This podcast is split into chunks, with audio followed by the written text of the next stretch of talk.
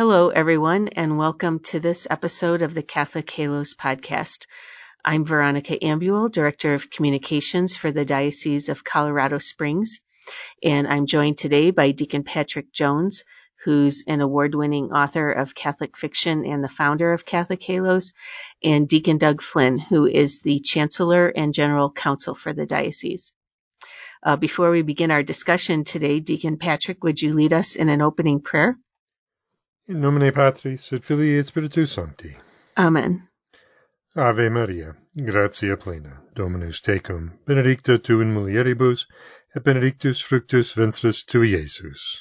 Sancta Maria Mater Dei, ora pro nobis peccatoribus, nunc et in hora mortis nostrae. Amen. So, uh, for today's podcast, we are going to be discussing um, some of the uh, the recent trends in uh, men and women uh, who are either entering or have already entered um, religious life, or what's also known as consecrated life.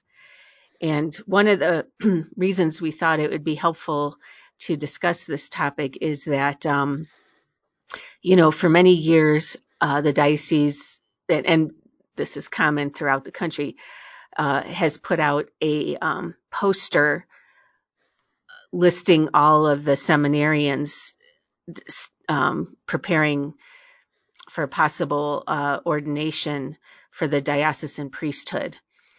But um, recently, uh, one of the Salesian sisters that's serving here uh, had the suggestion that you know we should do the same for those who are in formation for uh, a religious order. Um, that the you know the diocesan seminarians shouldn't get all the attention. No, just kidding. So, but um, but but we we thought we thought it would it, you know it would be nice to just go into um, just you know first of all what what is consecrated life and more importantly focusing on what can parents do at home to at least um, help their children be open to this type of vocation. Obviously, we know that it's it's God's doing in the end, but um, to at least help them be receptive to to this idea. And so we there was a a, a recent article um, in uh, on the uh, Catholic website Crux. It's dated January 27th, 2024. Um, it says survey finds most U.S. orders didn't have a single member take perpetual vows in 2023. So, it, you know, on on the face of it, it would seem to be that um, consecrated life is is kind of on the decline. But, um, you know, I think I, I think uh, it you can't really um, overgeneralize because there there are some orders that are seeing growth. Um, you know, and that's one of the the motivations to put this poster together is that we want to, you know, show everyone that um, consecrated life is still alive and kicking. And um and and young uh, faces on that tower poster. Yeah, yeah, and and that um and in fact, uh, you know, we do have um, we do have some young women uh, from our diocese who have uh, entered religious orders recently. Uh, it, you know, all diff- all different um, ages and stages, and you know, charisms and things like that. They're very, it's you know, they all have their kind of unique story, but um, so so, so you know the the idea is you know in on, on this podcast to look at where um, what was kind of the uh, what were some of the factors that maybe these women had in their life that um, in, influenced them in such a way that uh, they were open to hearing this call. Well, it was men and women too. The posters just mm, right. Women. Oh yeah, No, no, the posters for men and women. Oh, is it? Okay. Yeah, I, I, it is. I just, I kind of, I, I guess I skewed it towards the, the women because that's that's whose You're suggestion going it was. on us, Veronica.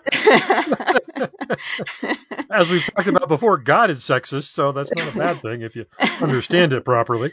there is a difference between the genders.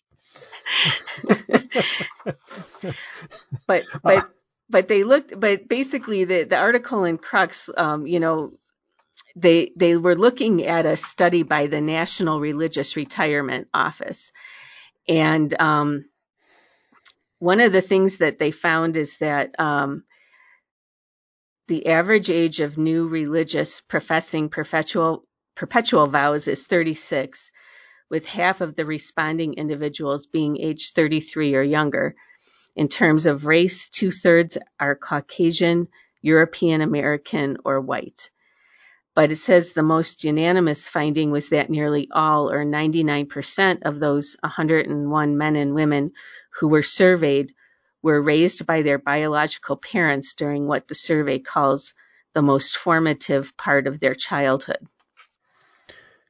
And other statistics that stood out to me there, Veronica, were uh, the 80 and 90 percentile, uh, as they were growing up, were involved in faith and prayer uh, life within their family uh, and their parish.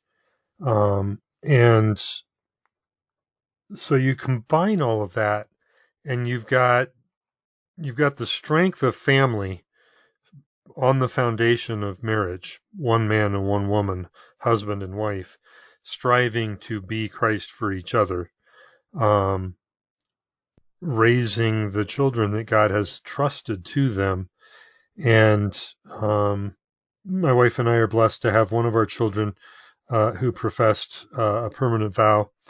Uh, and the I asked him what what stood out as part of your journey uh, growing up, and they mentioned the um, the reading the lives of the saints was was a big part in addition to uh, prayer, faith, attending mass uh, more than uh, once a week, but we, not not necessarily daily, um, and also this living out the spiritual and corporal acts of mercy um, as as just part of the flow of family life, uh, as well as the naming the question of, you know, we as your parents don't know what your God given call is.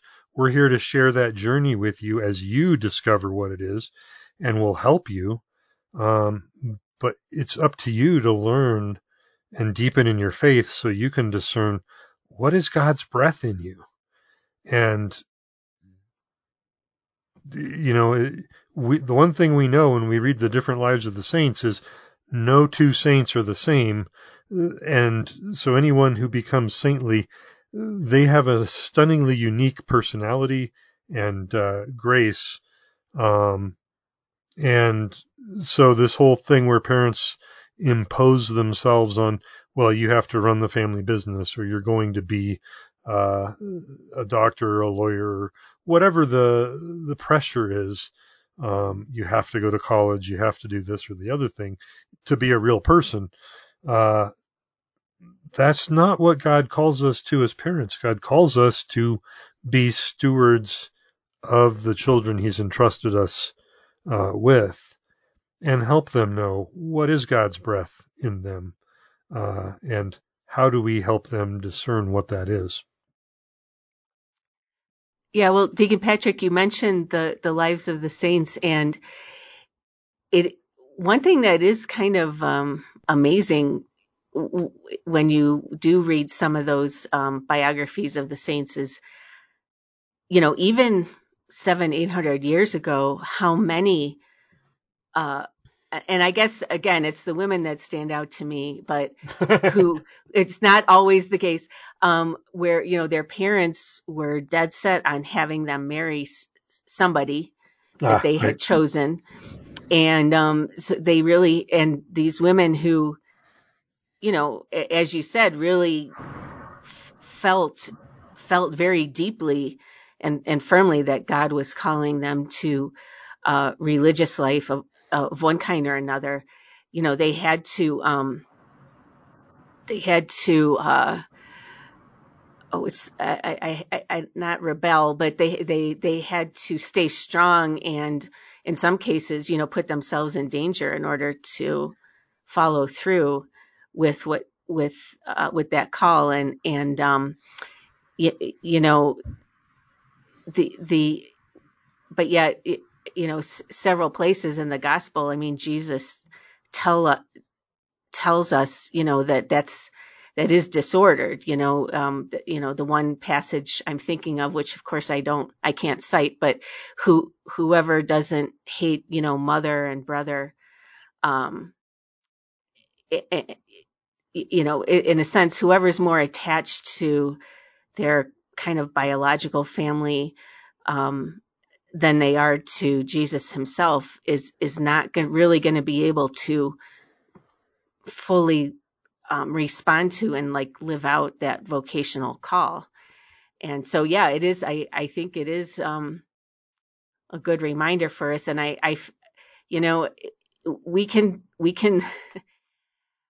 I know in my you know in my own life, you know, we can think of ourselves as being pretty um uh mm, you know laid back and and uh open minded, but we we deep inside, I think um, it's easy to have ideas about what we want our kids to do, you know, and um, sometimes we can get really attached to those future plans, and it's it's hard to to let go of them. So, um, yeah, I, I among other things, it's a good opportunity to examine our conscience. I think on, in this area and say, you know, am I really um, am I really detached from my own desires and wants and um, sometimes fantasies, you know, or, or, you know, and, and, and what, what do I need to do to, um, be more, be more open and humble, I guess.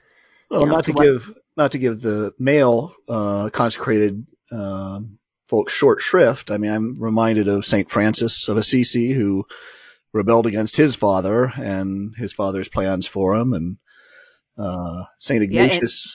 Yeah, St. Thomas Aquinas too, I believe, as as I recall, that his family hatched some plot to.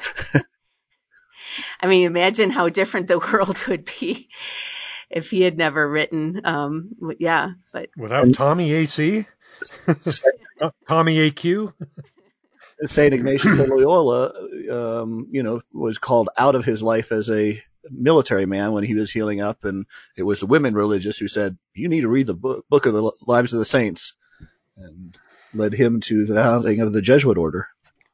Well, and that that speaks to one of the qualities that is alluded to but not named uh, in these statistics, and that's one that we've talked about off and on uh, here of manfulness. And as we've talked about, and as St. Uh, Catherine of Siena points out, there's feminine manfulness and masculine manfulness. Um, but that, that whole idea of uh, strength of faith and manfully living it out, um, we are called to that manfulness, and it's it's countercultural, and often the culture seeps into the church uh, and to into families, and so you do end up with uh, those who have a call and they feel it strongly. They have to be manful in order to say yes to it, and uh, in today's society, to be able to make a permanent vow of anything, be it uh, for religious life or uh, for marriage, um, that's an that's a manful act, uh, and that's an act of faith to be able to do that. Uh, but Patrick, I mean, I've I've been I have it on high high authority from our culture that talk that masculinity is toxic. you seem to be going against the culture. well, Jesus did did say know them, meaning false shepherds, and then corollary true shepherds. know them by their fruits. And uh, you Veronica, you fruit? had pardon. Who you calling a fruit? um, there's a uh, a beautiful concept from uh, uh, not Saint yet, uh, probably little s Saint, but but not not a big S Saint, uh, Venerable Fulton Sheen, uh, from his book uh, "The Priest Is Not His Own," and I'll just read this because it's it's stunning in the light of the various spirits of the age that we live in. Uh, he says, priests, and by extension, religious, and anyone who is answering their vocational life, uh, priests whose ministry is not inspired by the Holy Spirit have a sterile priesthood. It is not continued through vocations. If they lack the Spirit of Christ, so will they lack spiritual progeny. The priestly life enkindled by the ignis alienus of the world cannot grow old with the comfort of young priests whose vocations it helped foster. But the priest on fire with the Holy Spirit will never be barren. His parish and his school will flower with vocations. Thus has every priest a measure of the fire that blazes in his soul. And what struck me about that is that's true not only at an individual level, but we look at the statistic uh, that stood out to me in this cliff of vocations for religious life uh, that um, was it 10 years from now we'll have half the religious that we have now it'll go from 32,000 to 17,000 um, yeah, that's yeah, that's what it said. It said um, a recent projection from the U.S. Bishops Conference that the total will drop 50% over the next decade from yeah 33,000 in 2023 to approximately 17,000 in 2033. So there's lots of factors, but one of the things that has struck me is any of the articles that I've seen showing multiple uh, people, men or women, professing permanent vows. They're all in habits, or they're all in uh, cleric, not cleric. Some may be in clerical garb, depending on the, the uh, gender involved, but um, they're all in the their orders uh, and I'm not I'm blanking on the word, but uh, Habit. habits. Uh, yes, vest, uh, dress, um, and that's an example of uh, w- know them by their fruits, and we're we're in decline here. But those orders that are in growth, let's look at those orders. Let's come to understand what are they doing because let's know them by their fruits and help those fruits spread. Well, um, a- along the lines of um, uh, of that, we you know another thing that we uh, an- another story that we have recently been focusing on um, uh, in the Herald is uh, the the story of Sister Wilhelmina La- Lancaster, who um, really it's it's an amazing it's an amazing story because well for a variety of reasons, but you know first of all um, her ancest you know her ancestors were basically um, uh, s- slaves who had been had been freed when they I, I think it was her great grandmother um, uh, when she converted to Catholicism. And um, and so she was um, she was raised in a um, you know a largely segregated society. I mean, um,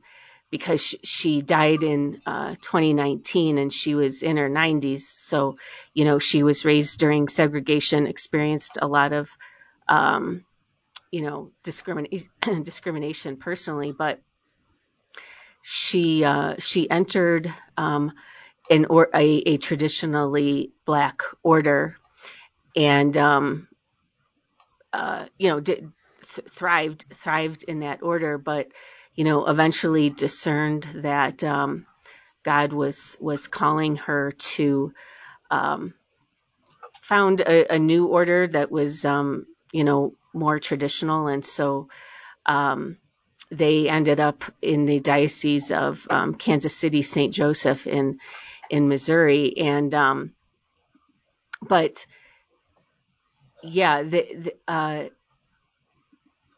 it's the the um, they're they're not completely cloistered.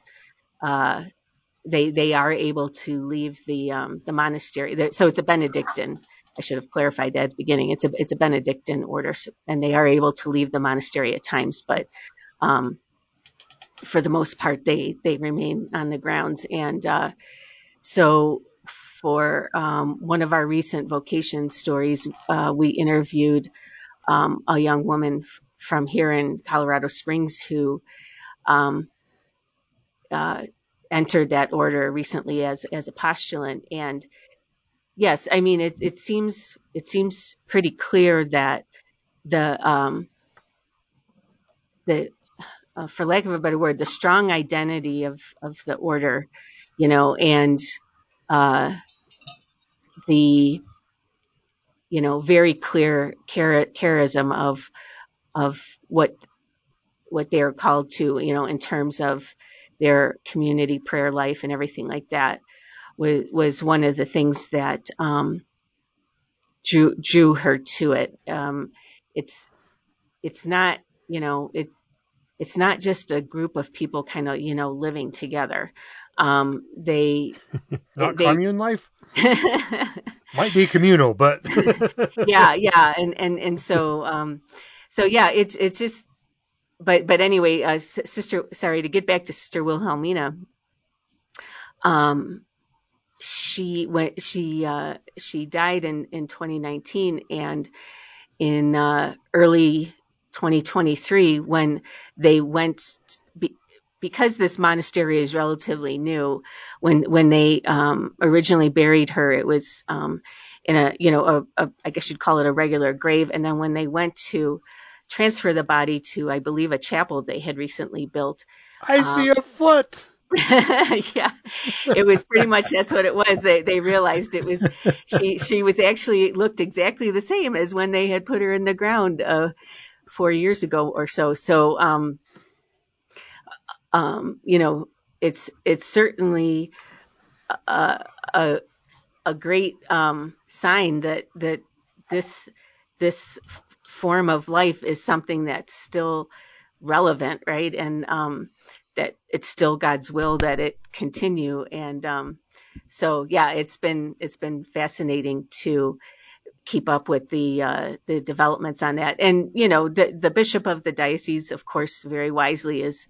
Um, uh, reminding everyone that we can't jump to conclusions. You know, the Vatican has to come in and do their investigation and uh, put together their findings uh, and all this sort of thing. But um, but yeah, I mean, uh, you know, it's the uh, clearly clearly uh, and and this this is an order that that is getting uh, new vocations from from around the country um, but but you know kind of tied in with that whole idea too is um, another article that just just was published um, today actually about called Raising Catholic Kids. New R A Z I N G. Hopefully not. Oh, okay. New study suggests what successful parents have in common. Um, and again, you know, it goes to that idea of what what are the things that parents do at home that um, uh, first of all help their kids stay in the faith and then again would possibly you know be open to uh, a, a, religious vocation and this um, this also cites a study it's uh, done by the center for applied research in the apostolate also known as cara um, in conjunction with the Peyton Institute for Domestic Church Life. But kind of the um, kind of the nut graph of the whole thing is that um, citing Dr. Gregory Popcak, uh, who is a, a well-known Catholic counselor, he says families are effective in passing on the faith to the next generation to the degree that the children felt that the faith was a source of warmth in their homes.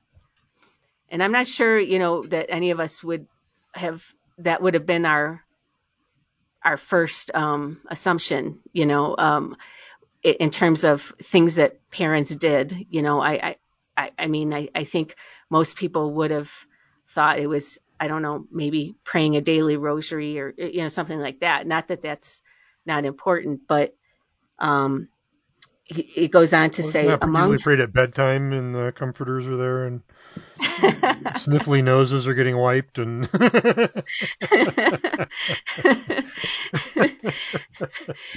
well, well, it says among households that were successful in fostering lasting faith, children understood their parents to be open to hearing and talking about the children's doubts and struggles when it came to faith.